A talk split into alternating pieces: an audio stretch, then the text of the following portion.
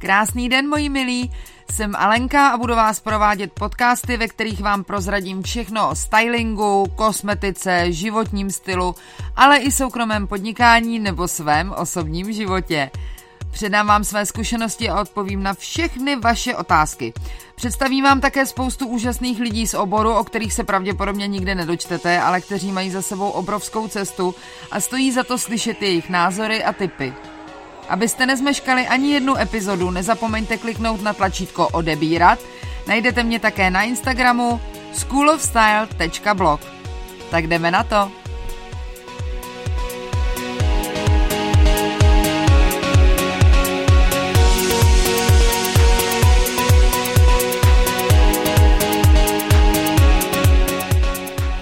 Z vás mě zná z Insta Stories a určitě se ptá, kde se pro boha tahle ženská vzala. Tak já vám dneska povyprávím celou tu svoji cestu, nebo aspoň ty důležitý milníky. To nejdůležitější, co vám chci říct hned na začátek, je, že za pár týdnů mi bude 45 let, což znamená, jak v angličtině se říká I've been there, I've done this. To znamená, že už mám ve svém věku pocit, že můžu udělovat rady, protože už takzvaně mám odžito. Jsem jasným důkazem toho, že studium vám není vůbec k ničemu, když nestudujete to, co opravdu milujete. Jako v mém případě to nešlo, protože byl hluboký komunismus, moji rodiče nebyli ve straně, takže na nějakou kreativní školu jsem mohla rovnou zapomenout. A nebo, jako je to ve většině případů, v 15 letech prostě nemáte potuchy, co byste chtěli dělat, natož co byste chtěli studovat. Proto jsem vystudovala střední ekonomickou školu a měla jsem být účetní. Na rovinu, já doteď netuším, jak jsem to mohla přežít a zvládnout odmaturovat s vyznamenáním, protože všechny moje účetní jsou ze mě doteďka na mrtvici. Odmaturovala jsem už po revoluci a měla jsem samozřejmě pocit, že svět mi leží u nohou, že chci objevovat ten svět a nechtěla jsem trávit už ani den ve školní lavici. Takže jsem si nenechala po matuře ani den volno a rovnou jsem začala projíždět inzeráty s pracovníma nabídkama a začala jsem obtelefonovávat. Popravdě jenom vzdáleně jsem tušila, že chci dělat něco v uvozovkách nenormálního, ale v dnešním překladu myslím kreativního. Ovšem neměla jsem ponětí, co to vlastně znamená. A z toho plyne moje první rada. Dokud to nevyzkoušíte, jak můžete vědět, jestli je to to pravé?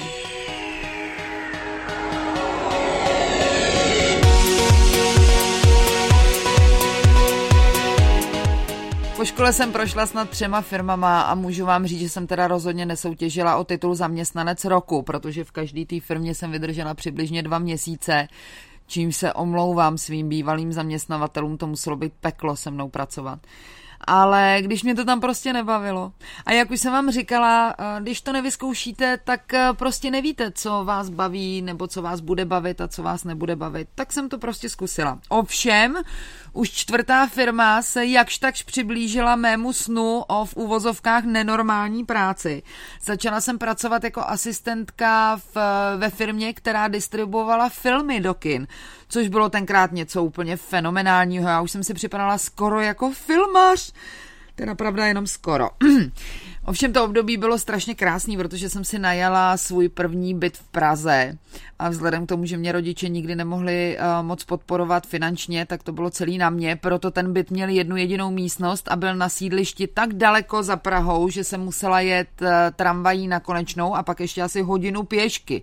Ale bylo to krásný.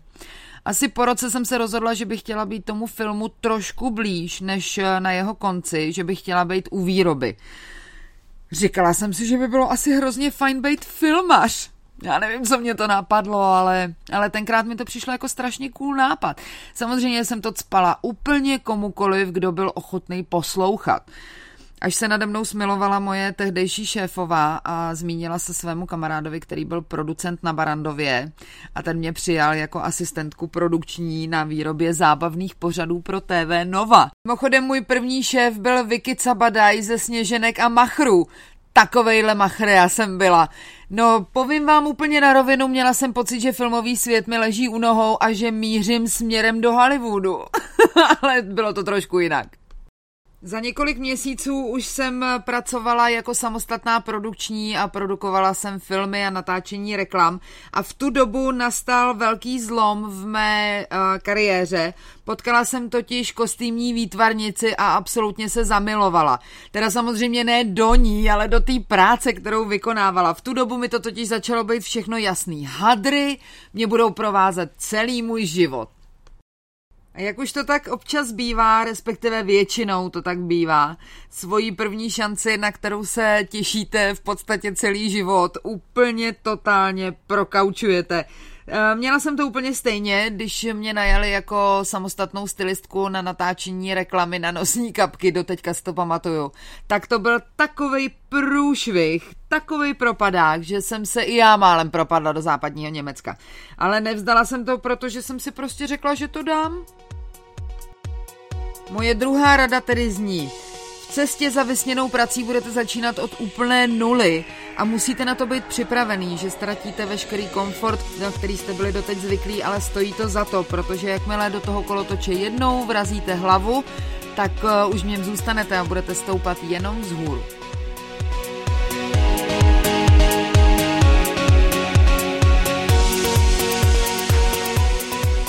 Postupem času jsem chtěla být módě tak nějak blíž a v tu dobu začaly v Čechách poprvé vycházet módní časopisy.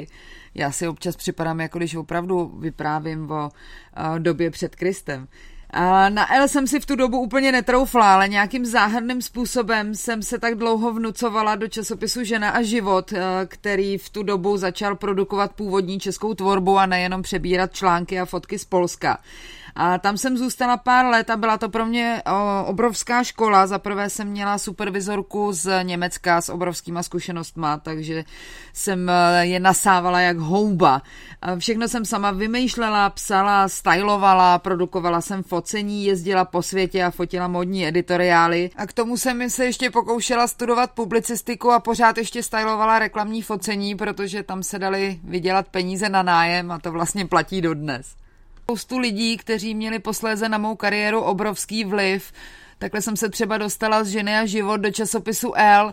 Kamarádka produkční totiž hledala novou práci a já jsem věděla, že v redakci pánského časopisu Maxim, teď už nevychází, ale tenkrát to bylo něco, hledají produkční, tak jsem jí to hned zatepla volala, a když tam potom nastoupila a měla svoje první velké focení, najala si samozřejmě mě. Stylovala jsem tenkrát Simonu Krajnovou na titulku a ta fotka měla tak obrovský úspěch, že mi za pár dnů zavolala šéfredaktorka časopisu Elle, který patřil do stejného vydavatelství jako Maxim, a nabídla mi práci módní redaktorky. Ještě doteď si pamatuju ten přijímací pohovor, který byl mimochodem asi nejkratší, co jsem kdy v životě měla. Vypadal asi nějak takhle. Kdy můžeš nastoupit? No, dneska je pátek, tak co třeba v pondělí? Tak jo. A to bylo celý. Doteď nechápu, kde tenkrát vzala jistotu, že tu práci zvládnu, nebo že o módě umím i psát, nejenom jí stylovat, a že se na tu práci vůbec hodím. A když jsem se jí na to jednou ptala, tak mi odpověděla hrozně hezky. To byl instinkt, Alenko, věděla jsem to okamžitě. Moje třetí rada tedy zní: mějte na paměti, že lidi, které potkáte, můžou ve vašem životě i kariéře sehrát obrovskou roli. Proto se chovejte ke všem s úctou.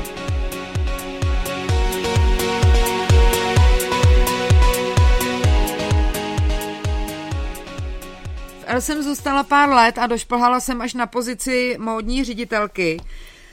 A můžu vám říct, že tenkrát to byly překrásný časy, protože ten časopis vlastnil jeden konkrétní člověk s vizí a ne nějaký zahraniční konglomerát, který ani netuší, kdo jste a co ve vás je. A nebyli jsme omezený žádnýma tabulkama ani ničím takovým. To focení jsme si vymýšleli a co jsme si vymysleli a zrealizovali, to jsme prostě mohli udělat. Bylo to úplně fantastický. A já jsem, mimochodem, když už jsme u toho, tak já jsem byla první člověk z České republiky, který odjel na oficiální Fashion Weeks. To tenkrát ještě nebylo. Já jsem si skutečně sama zařídila akreditaci nejdřív do Milána, abych si to vyzkoušela samozřejmě, jaký to vůbec je a jestli to vůbec zvládnu dřív, než vyrazím na ten nejdůležitější Fashion Week, a to do Paříže. Podotýkám, že jsme v době, kdy neexistoval online život, nebyl žádný Instagram, žádný blogování. Já vím, že pro někoho z vás to zní jako absolutní pravěk, ale takhle to opravdu bylo. Největší módní hvězdy byly módní návrháři a hned za nima filmové hvězdy a pak redaktorky časopisů. Žádný modelky, žádný blogerky. Ale už tenkrát bylo téměř nemožné se na Fashion Week probojovat. Sice za mnou stála značka jako je Elle, ale pořád Česká republika a ta opravdu nikoho nezajímala. Takže do Milána jsem přijela úplně nepřipravená, bez jediný pozvánky v kapse. Našla jsem si adresu společnosti, která Fashion Week produkovala a vyrazila jsem pro rady. Jedinou radu, kterou jsem dostala, byla: vezmi si černý oblečení, velký černý brejle a vpluj do sálu tak, jako bys tam patřila. No to byla rada k nezaplacení, opravdu. No ale tak udělala jsem to přesně tak, jak mi řekli. A jediný, co jsem netušila, že v sále přehlídky Dolce a Gabbana, to byla moje první, nejenže byla tma jako v ranci, ale navíc hned za vchodem byly schůdky, které jsem prostě v těch slunečních brýlích neviděla. Takže vpluj do sálu, jako bys tam patřila, se změnilo spíš na popis vleď do sálu za mohutného řevu a rozplásni se přede všema. Naštěstí v té milosrdné tmě nebylo nějak vidět, že jsem rudá až za ušima, a abych to zachránila, nakráčela jsem směle do první řady a usadila se na první volnou židli. Netrvalo ani minutu a už jsem u sebe měla 2 gorily, které na mě hulákaly, že sedím na místě Charlize Theron. Řeknu vám, tohle nevymyslíte.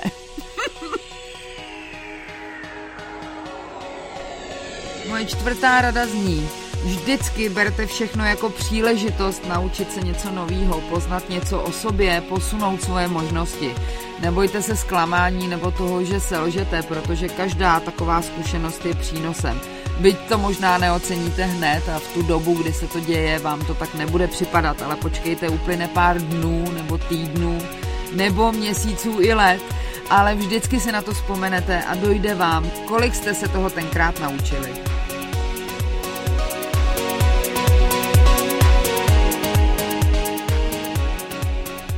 Po pár letech v Elle mě oslovila headhunterská agentura a navrhla mě na pozici šéfredaktorky časopisu Glamour, který vydává Condé Nast, to je stejný vydavatelství, které vydává ve světě i Vogue.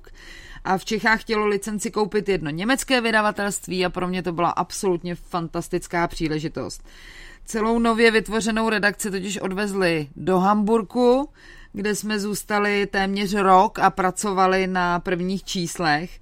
Ovšem po roce se přišlo na to, že licence od Condé Nast je tak strašně drahá, že se nikdy nebude mít šanci v Čechách zaplatit, a já jsem odmítla nabídku zůstat ve vydavatelství a pracovat pro další z jejich časopisů a dostala jsem královský odstupný, to nikomu neříkejte. A v tu chvíli nastal ten velký zlom, přerod ze zaměstnance v zaměstnavatele. Já jsem se totiž rozhodla, že si vezmu odstupné a založím si svou vlastní firmu. Vůbec jsem netušila teda, co budu dělat, ale věděla jsem, že už chci být odpovědná jenom sama sobě.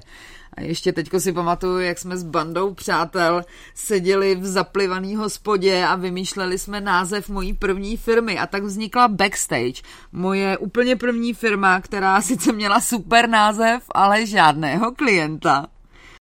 Ve stejnou dobu jeden z mých kamarádů začal dělat marketing pro obchodní centrum Nový Smíchov a vymyslel pro ně časopis, který budou dostávat zákazníci zdarma. A kdo uměl dělat časáky? Ano, já se hlásím. Mimochodem, s tím dotyčným jsme doteď kamarádi a pořád spolupracujeme na různých projektech. To je hezký po 20 letech. Každopádně redakce byla tenkrát složená ze 3 lidí. Já jsem dělala texty, vybírala produkty z obchodů a vozila je k fotografovi a zase zpátky je vracela do obchodů, což občas vlastně dělám doteď. A když byly fotky hotové, tak jsem je přivezla ke grafičce domů a tam jsme dávali celý ten magazín dohromady.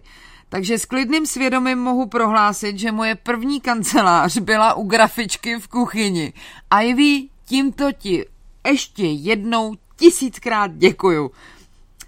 A za pár měsíců už jsem měla svýho vlastního klienta, obchodní centra v Teplicích a Mladý Boleslavi, a zjistila jsem, že vyrábět klientské časopisy je skvělý biznis a hrozně nám to šlapalo.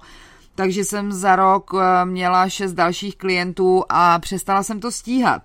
Protože když jsem dělala styling pro 6 obchodáků najednou, tak jsem zjistila, že v Čechách chybí stylisti, který dokážou opravdu máknout a dělat tohle šílenou práci se mnou nebo ideálně místo mě, abych já měla čas na psaní, produkci a chod firmy jako takový. A přesně v tu chvíli se zrodil nápad založit školu stylu, která bude učit budoucí stylisty. Moje 5. rada zní: posunujte své hranice, dream big. Ano, sněte ve velkým, ale nezapomínejte na ten dodatek, že k tomu snění musíte ještě tvrdě pracovat. Nemůžete jenom ležet v posteli a toužit potom, abyste vyhráli ve sportce, taky se musíte zvednout a jít si vsadit.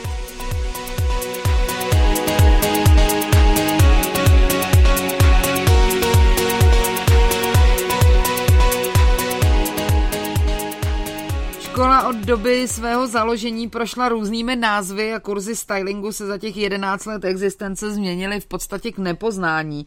Ale doteďka si pamatuju svoje první studenty a myslím, že i oni si pamatují mě zcela neskromně. Když to tak poslouchám, zní to opravdu, jako když se to všechno stalo nějakou náhodou, ale to je jenom zdání.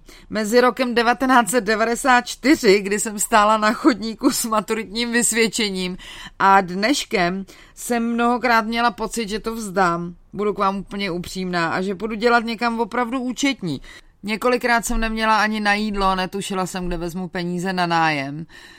Kromě toho jsem za tu dobu 2krát zažila syndrom totálního vyhoření a kolaps a 2krát jsem se velmi nebezpečně přiblížila bankrotu, a i přesto, že ta moje cesta nebyla nejlehčí, tak bych nevyměnila ani jednu minutu na tož den, protože já prostě jsem přesvědčená o tom, že každý má svůj sen a jeho povinností je za tím snem jít, i když třeba v určitých životních fázích ten sen ještě nemá přesný obrysy.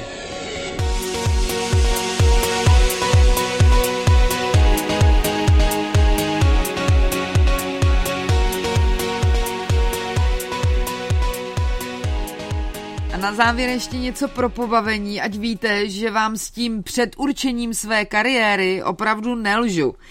Já totiž někdy s nadsázkou tvrdím, že jsem o svojí kariéře měla rozhodnuto už ve 12 letech, kdy se mi do rukou dostalo první vydání francouzského časopisu Elle.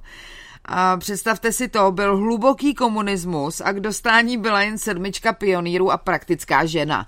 A já najednou v ruce držela časopis, který měl tolik stránek a tolik úžasných barevných obrázků, až se mi tajil dech. Samozřejmě spolužačka, které ten časák tenkrát patřil, mi ho odmítla dát, jak jinak. Ale dovolila mi obkreslit si na průhledný papír první dvoustránku, na které byla fotka nádherný ženský v business kostýmku. A ta seděla za úžasným skleněným stolem a psala něco do diáře. Já jsem samozřejmě tenkrát netušila, že je to reklama na pleťový krém, když u nás v té době byla jen Indulona. Ale myslela jsem si, že ta žena má něco společného s tím časopisem. A já jsem chtěla být přesně ta žena. A nejdojemnější na téhle historce je, že jsem jí vyprávěla na školním srazu spolužáků ze základky asi po 30 letech. A vyprávím jí té spolužačce a ona mi druhý den ten časopis přinesla.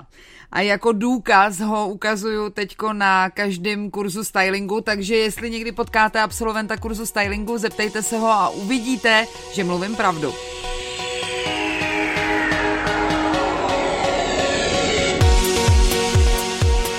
Jestli jste se v některých mých zkušenostech nebo fázích kariéry našli, budu samozřejmě moc ráda, když mi napíšete, a doufám, že vás ten můj příběh pobavil nebo ještě lépe inspiroval.